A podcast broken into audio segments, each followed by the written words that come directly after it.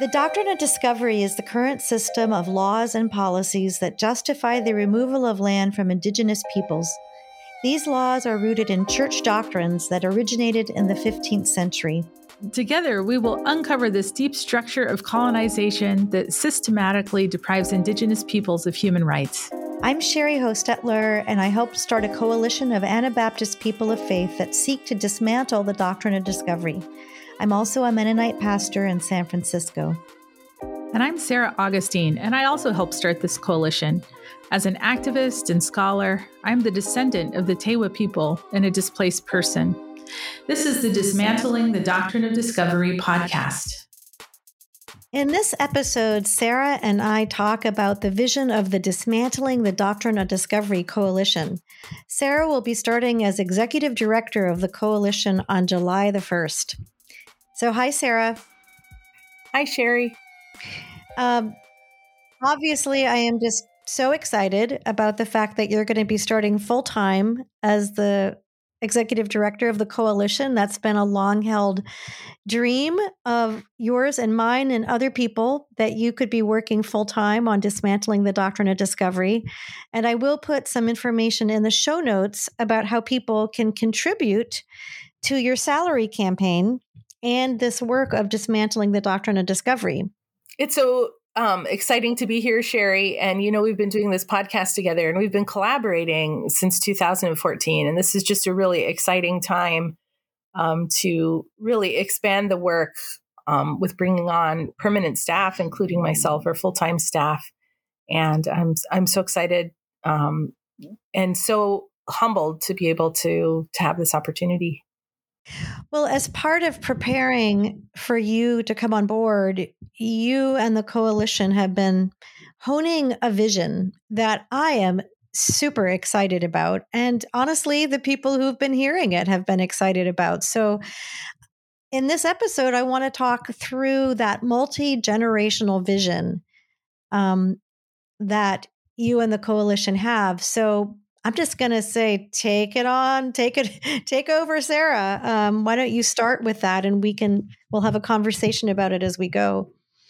I want to get, begin by sharing an Indigenous worldview um, that is the truth that is evident in creation. An esteemed elder that I've been collaborating with, Sophie Pierre, once said to me that before we can make progress related to decolonization, we must first speak the truth.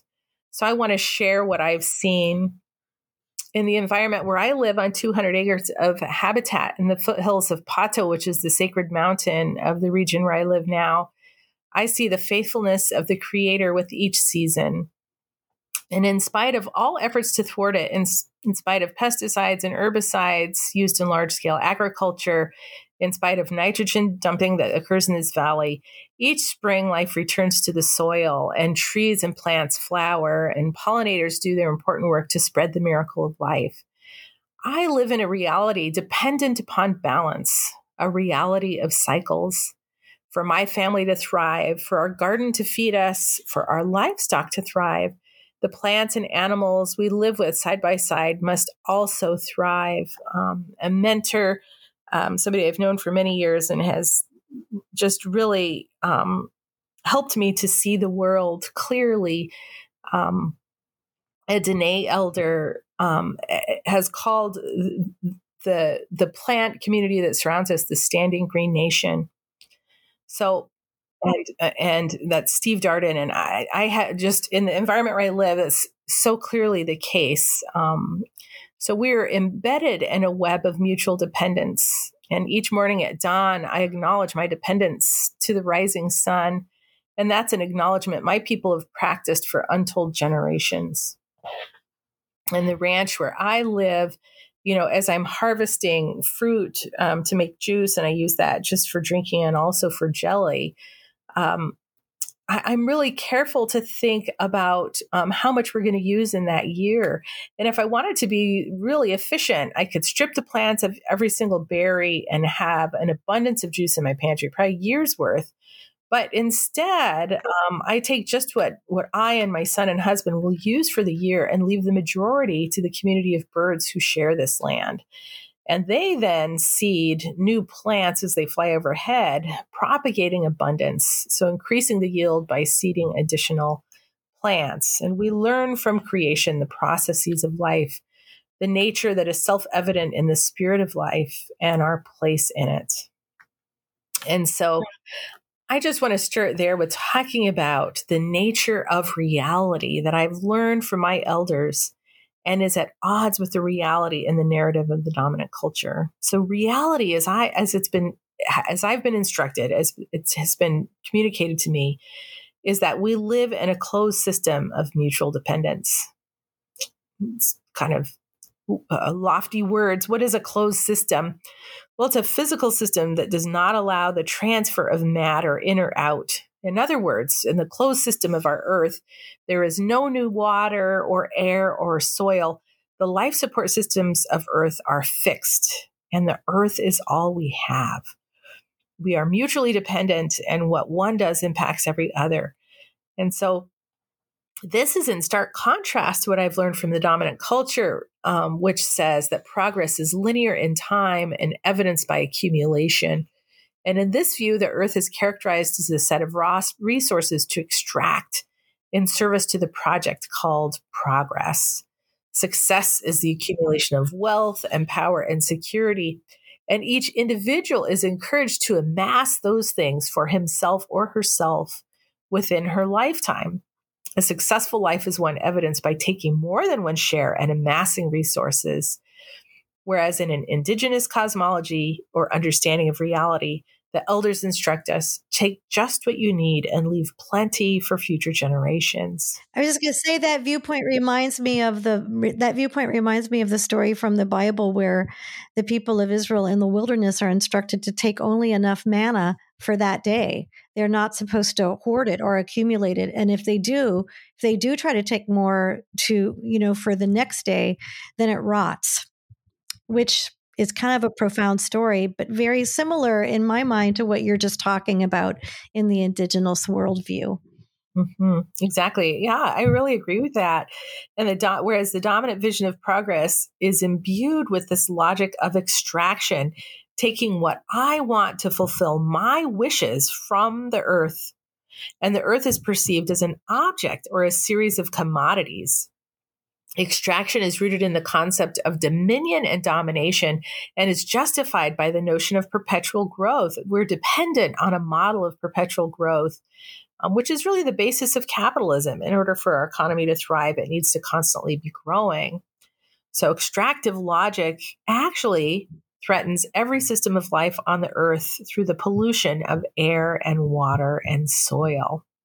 Sarah, I'm wondering if you can say a bit more about what extraction is. I remember when I first came across the term, I was not sure I completely understood it, but it's really just, as you said, taking resources from the earth without really any thought of, of the long term impact. Do you want to say more about what extraction is and what are some examples of extraction?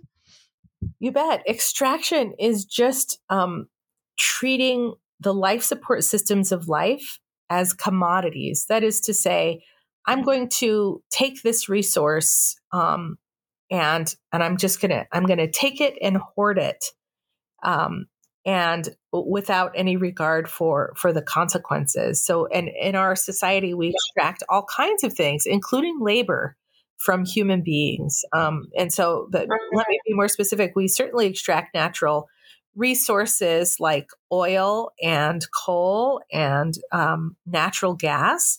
Um, those things are not renewable. You take them out of the earth, and um, and they will be replenished eventually in the rock cycle, but certainly not in any near term um, kind of sense. And the impact is devastating because putting carbon in the air, as you know, is threatens um, well the whole earth in terms of the climate, but it also threatens our health in terms of the carbon load having um, clean air for us to breathe. And it also threatens the aquifer. And so fracking and oil drilling and so on are very damaging to, um, to the aquifer as well and sources of fresh water.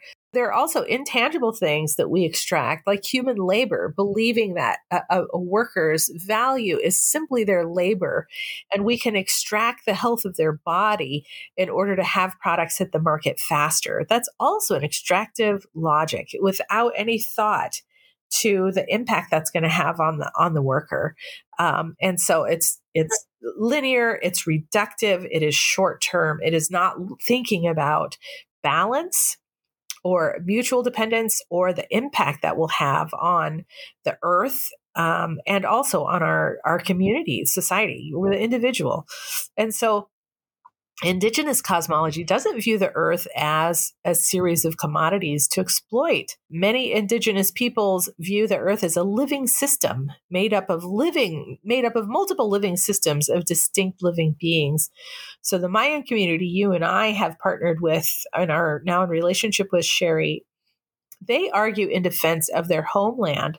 The sacred water they defend is a sacred being with whom they are in relationship, not a resource to be exploited or even conserved because it's not a resource at all. Well, I'm struck by the fact that I, I believe in in some of the pub, the the publications I've seen or the translations of some of their publications, water is always capitalized. It's um it's not even just a being it's like a or a, it's a sacred thing And it's not actually it's not a thing it's a sacred um, sort of being person yes. yeah right and so applying extractive logic to complex problems like climate change results in unviable solutions that are not consistent with the principles of life or the reality I've described. so, technological solutions alone will not heal creation or end climate change or dismantle oppressive systems because accumulation and perpetual growth are still the desired outcomes. When reducing carbon emissions is the goal, rather than healing the earth, extractive logic is ready to sacrifice one life support system for another. So while mining endangers soils, aquifers, and community health for indigenous peoples around the globe, it will be amplified in the rush to identify what are termed sustainable sources of energy. So I, I want to give you some examples, Sheri. So um, mining industry specialists note that and I'm quoting this significant growth of low carbon technologies such as wind turbines and electric vehicles should boost demand for the raw materials needed for these technologies. So this is mining companies talking now. This is their marketing language. As the global electrification of industries continues, electric vehicles and batteries will create growth markets for cobalt, lithium, and nickel. So a translation for growth markets is we're going to ex- we're going to dig in the ground and exploit these resources more and more regardless of the consequences. So this comes this quote comes from TD Securities and they say there is re- a renewed focus and optimism about around the production of metals necessary in the energy transition and the production of clean energy, including copper, nickel, cobalt, and lithium. And um, extraction of all these things is damaging to the environment and, and to human health. So, this is the International Energy Agency, and they say clean energy technologies generally require more minerals than fossil fuel based counterparts. An electric car uses five times as much minerals as a conventional car, and an onshore wind plant requires eight times as much minerals as a gas fired plant of the same capacity. Even in fossil fuel based technologies, achieving higher efficiency and lower emissions relies on the extensive use of minerals. For example, the most efficient coal fired power plant require a lot more nickel than the least efficient ones in order to allow for higher combustion temperatures. So, if if you just if you apply extractive logic to um, to figuring out climate change, you're just going to have more of the same this linear, reductive, um, willing to sacrifice things to get what you want.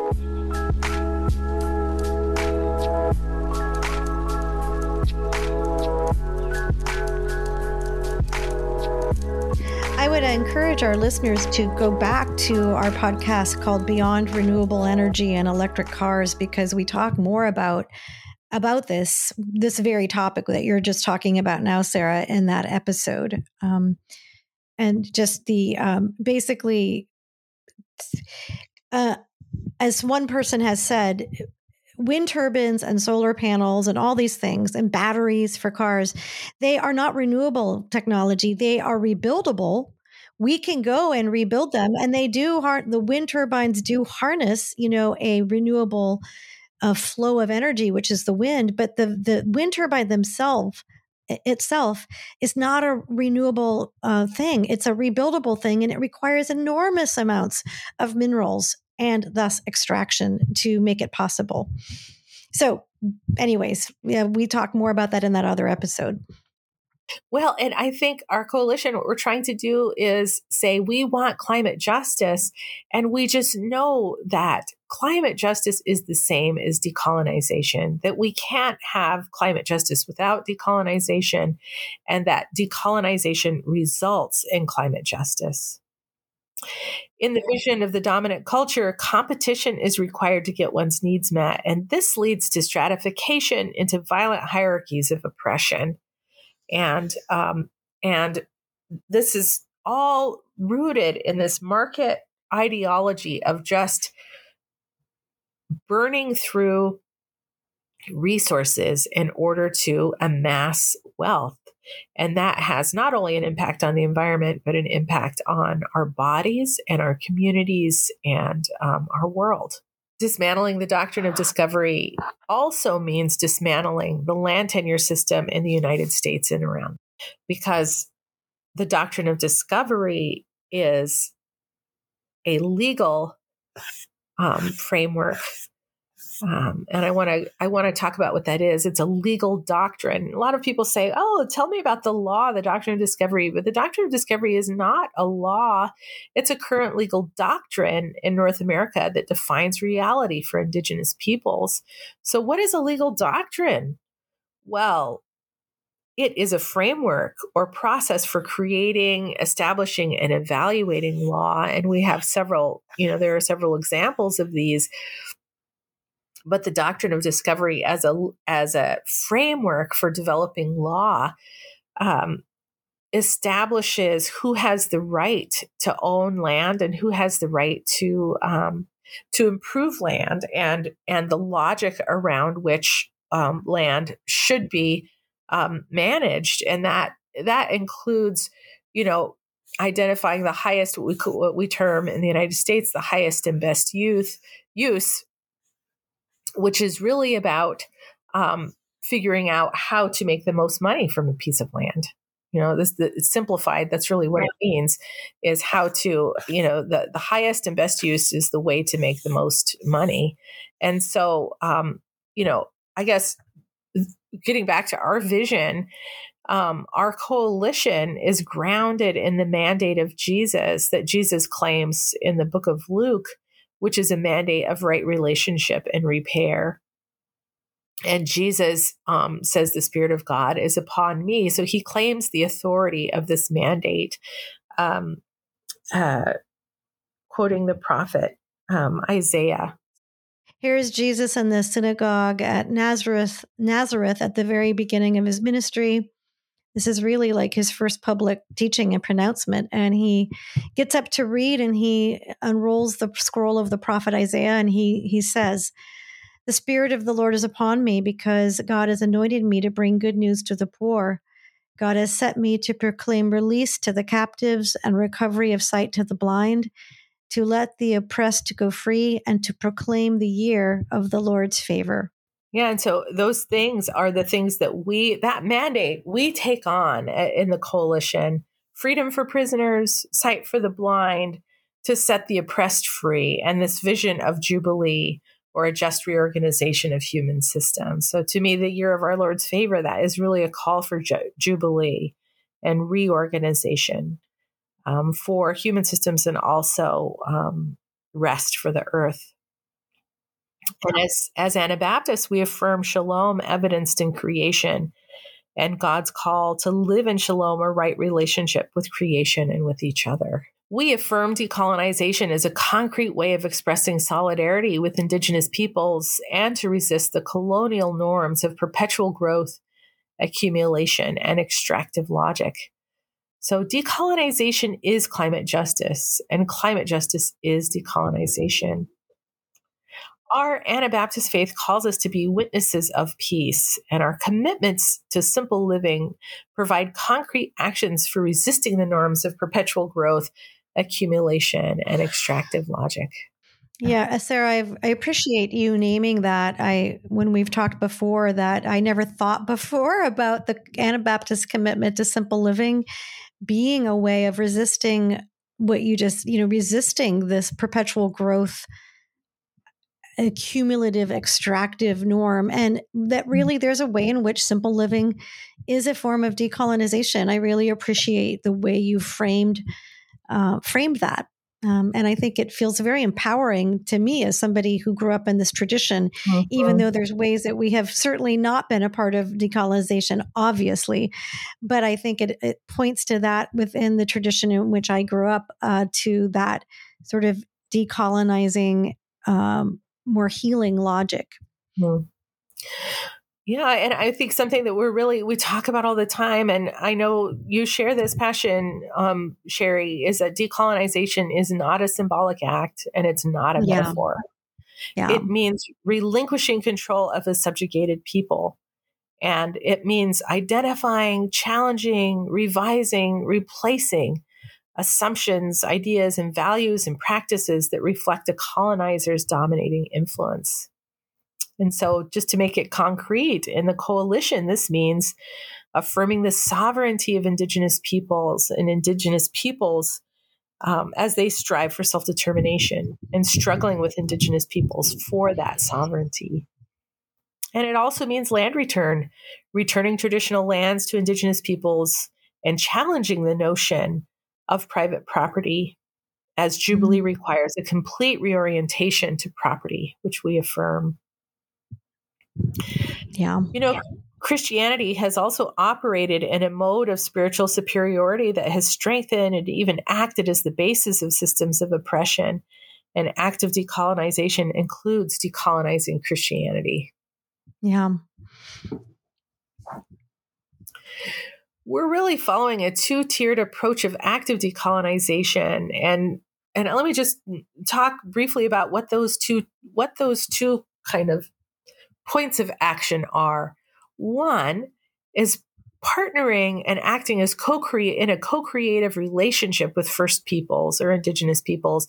We stand together because our survival is interdependent as leaders and earth protectors and experts in their own environments, in our own environments, Indigenous peoples must identify outcomes that are appropriate in their own communities, in our own communities we as we in the coalition assist as partners and co-conspirators in the struggle for life not as helpers or as service providers mm. so we're really trying to decolonize that relationship too that has has been historically held between some church um, organizations and indigenous people yeah the second um, form of action is taking responsibility.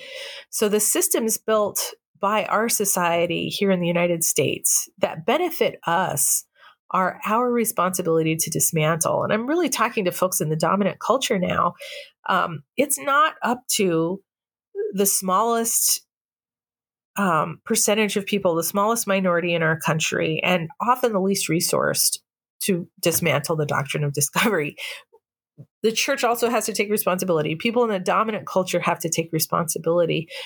And as Christians, you know, we acknowledge the doctrine of discovery is a Christian concept of domination that threatens indigenous peoples, their lands, and all of creation. And it is our work to dismantle it. And we we don't need um, we don't need to put the burden of that work on indigenous peoples. So we we are collaborative we are seeking relationship and repair, um, but we are taking responsibility as well. Uh, within that same conversation, we affirm that the doctrine of discovery and the logic of extraction are damaging to all vulnerable peoples and to all of life. And um, that means to all of these varied marginalized communities in the United States and around the world We welcome collaboration with historically oppressed groups working for liberation and strive to serve as good partners and co conspirators with marginalized peoples and communities. Our survival is bound up together, all of us as oppressed peoples, and none of us can thrive until we can all thrive. We, we acknowledge that Indigenous peoples form complex, diverse communities with varied interests, um, sometimes I hear this this comment. I think we've talked about this before. I know we have in this podcast, where people will say, "Well, you know, that it looks like the indigenous community is split on that issue, and I'm not willing to take a stand until until all the you know indigenous people agree." Mm-hmm. And hmm. I will often respond to that. Well, I'm not going to vote, you know, until all the white people agree on you know, who should be president. I don't feel like I can vote until they all agree. Well, yeah, you laugh because it's silly, and indigenous communities are no different from that. They're they are complex and diverse, and there are you know a variety of different people who hold different interests. So I want to really clearly state that we choose to join with and support and collaborate with the brilliance of indigenous individuals and communities who are seeking self determination, decolonization, and the dismantling of oppressive systems, including the doctrine of discovery. And so, hmm. you know, that that is where we are at. And so, you know, I want to make it really clear that um, during during the time of the, the great ferment of the civil rights movement, which of course is not over yet. But during that, you know, the great ferment in the 1960s, um, when Dr. Martin Luther King was a leader in the United States, there were many African American communities that were not on board with his message or with the message of the civil rights movement for a whole host of reasons. And it would be foolish to say we're we are not going to dismantle segregation until all people of color agree. Um, that is a really great way to, to, to, divide communities. And so I want to say really clearly here um, that we are going to join and support Indigenous peoples um, that are seeking self determination and decolonization. And that's where we stand.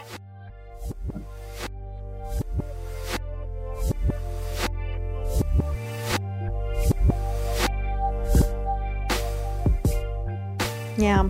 Thank you, Sarah. I appreciate that that uh, reference to that phase of the civil rights movement because I think of all the number of of white people, especially Jewish people, I have to say, who joined with um, uh-huh. um, members of the civil rights movement. And you know, you think about what would have happened if they had waited until there was consensus. Oh from the African American community about how to move forward. Um, mm-hmm. So I really appreciate you uh, making that historical reference. That's right. And I mean, and we all have a choice every day about where we're going to stand. And I just want to encourage our listeners and all the people across the coalition that that that that choice that you are making, you know, is one that that we affirm as being led by the spirit of life. And um, yeah, it's it's a choice that that that we're making every day um, with where we're going to stand. And we acknowledge that in our attempts to seek right relationship with Indigenous peoples or power balanced, we will make mistakes. We mm. seek conciliation because we understand that it's impossible to reconcile where a true relationship has yet to be established. So often you will see, you know, institutions or organizations who want to make a blanket apology and say we're seeking reconciliation.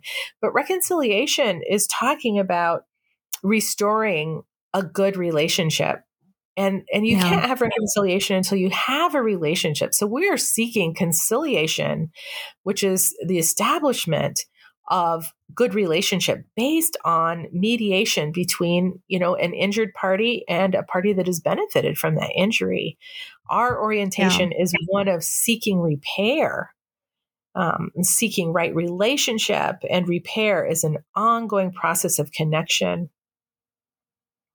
and we affirm the mm-hmm. transversal worldview that acknowledges we are all relations. You are all my relations. Hmm. And within that, we affirm that the good news is reciprocal, where Indigenous spirituality offers hope to humanity that we must seek and accept to be whole. We are not coming hmm. into this as um, in a one way relationship, right? I mean, we recognize what Indigenous people have to offer the world. Um, we all need um, to be whole. Yeah. And I really appreciate you uh, mentioning that in doing this, in seeking right relationship with indigenous indigenous peoples, we will make mistakes.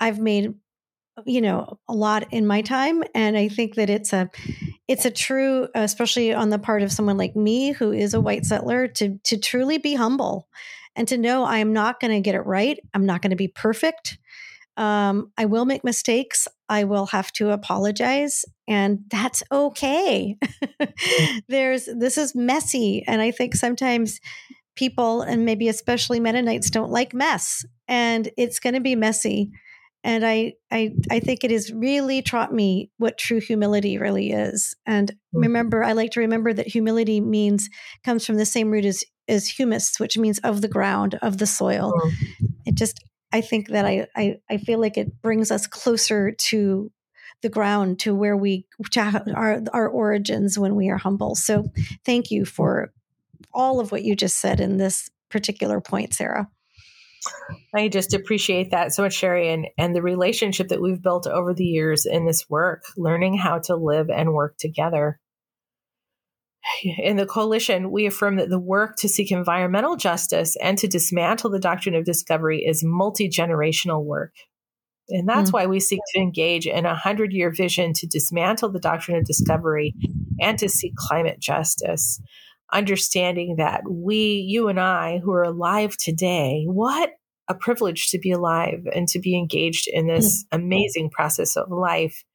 Um, that's a gift from the Creator.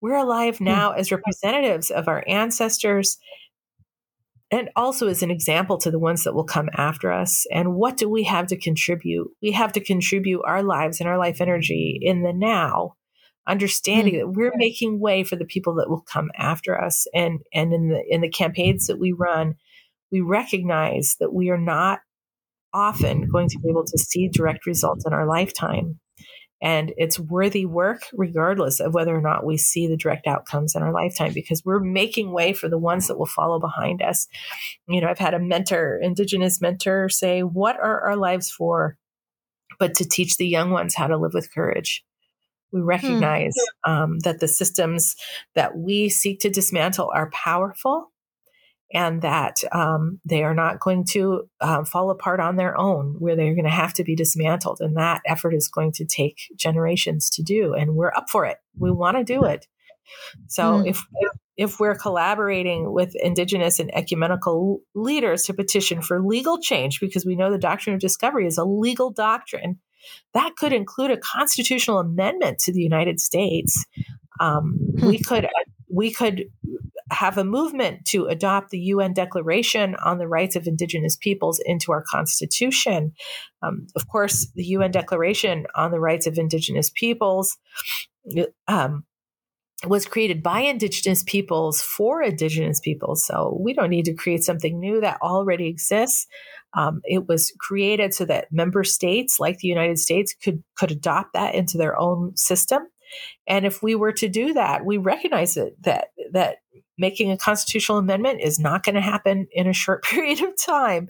And yet it is if that's what needs to happen, we're up for for beginning that work and heading in that direction.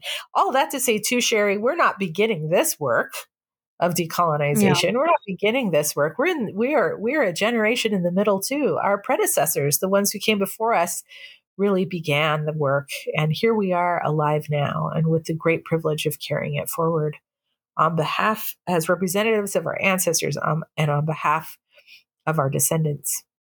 I just want to say, uh, I know there's more things you want to say about that I, about what this 100 year vision could include, but I just at this point want to say quickly that you know, this doesn't necessarily then, I mean, it might translate into a three to five year campaign to do X or Y or Z, but right. it's really, I want to just say different than a lot of nonprofit or corporate sort of mission statements where there's a very clear like okay in 2 or 3 years we will do this and I, you know it's just it's a it's a movement it's a it's right. and it's multi-generational And I think it's just really important to emphasize that we are not going to see the endpoint of the work that of what we're trying to do. We're just not. We're maybe going to see some small victories, maybe if we are blessed and lucky, but we are I just feel like any of the work that really matters right now is work that's multi generational, and we have to not want that sort of quick uh, that that that I want to say the quick profit, but that's not the word. We don't we we are not going to. It's another way of being humble, to my mind, that we are going to do the work even though we're not going to live to see the fruits of the work. That's right. Or we might and, not live to see the fruits of the work.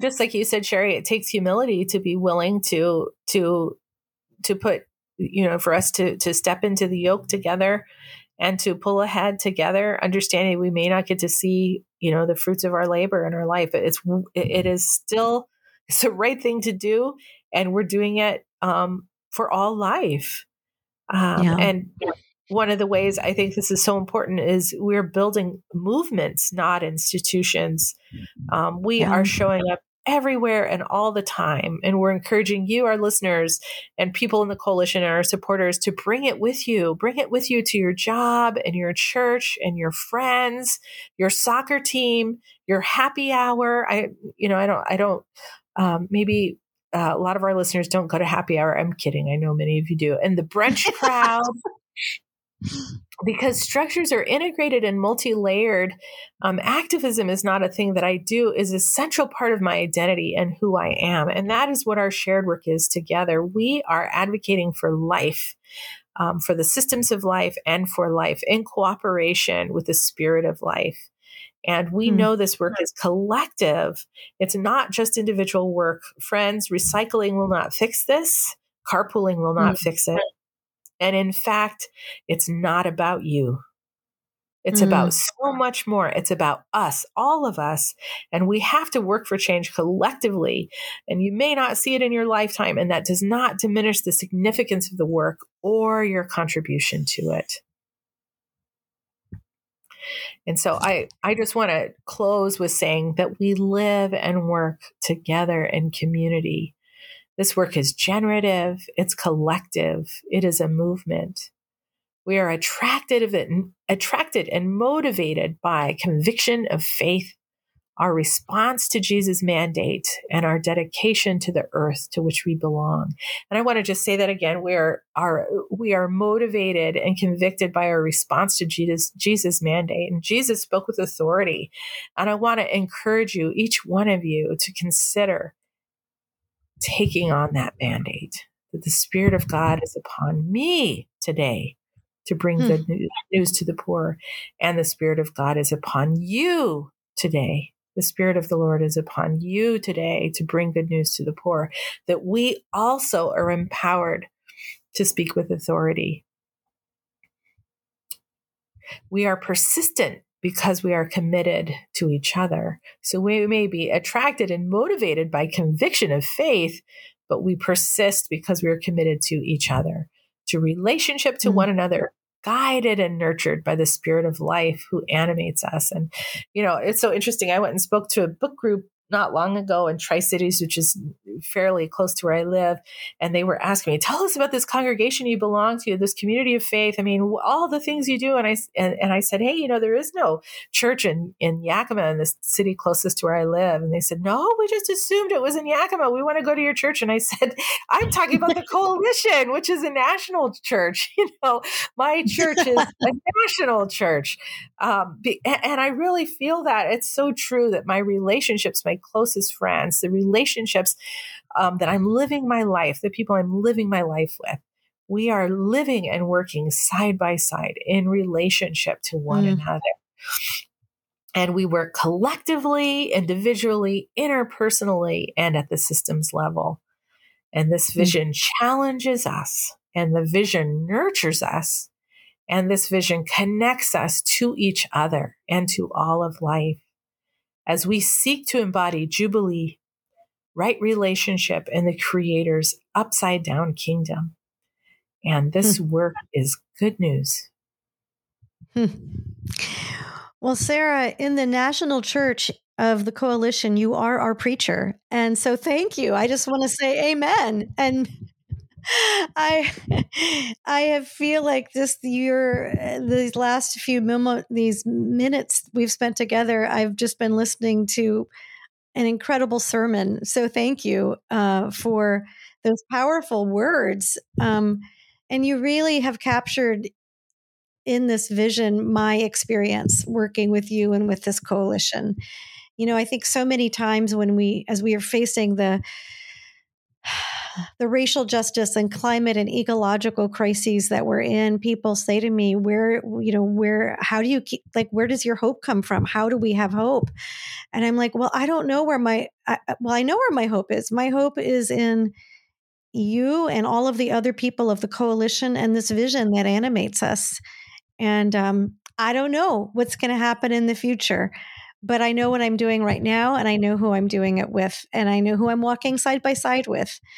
And so thank you, Sarah, for walking side by side with me and for also just, uh, you know, articulating and animating this vision that is uh, such a vision of good news. And thank you, Sheri. Um, none of this work, as you know, would be possible without you. Um, this this community that we have um, nurtured together and formed. And it's made up of many people, um, not just you and me, but a lot of people. But gosh, what a gift to spend these years together doing this work. This podcast is hosted by us, co produced by the DD of D Coalition and Anabaptist World. The opinions expressed here are ours, however, and do not reflect official positions of Anabaptist World. For more information, go to anabaptistworld.org and dofdmenno.org. Our theme music is by Micah Peplow and Shannon Kaler. Thank you.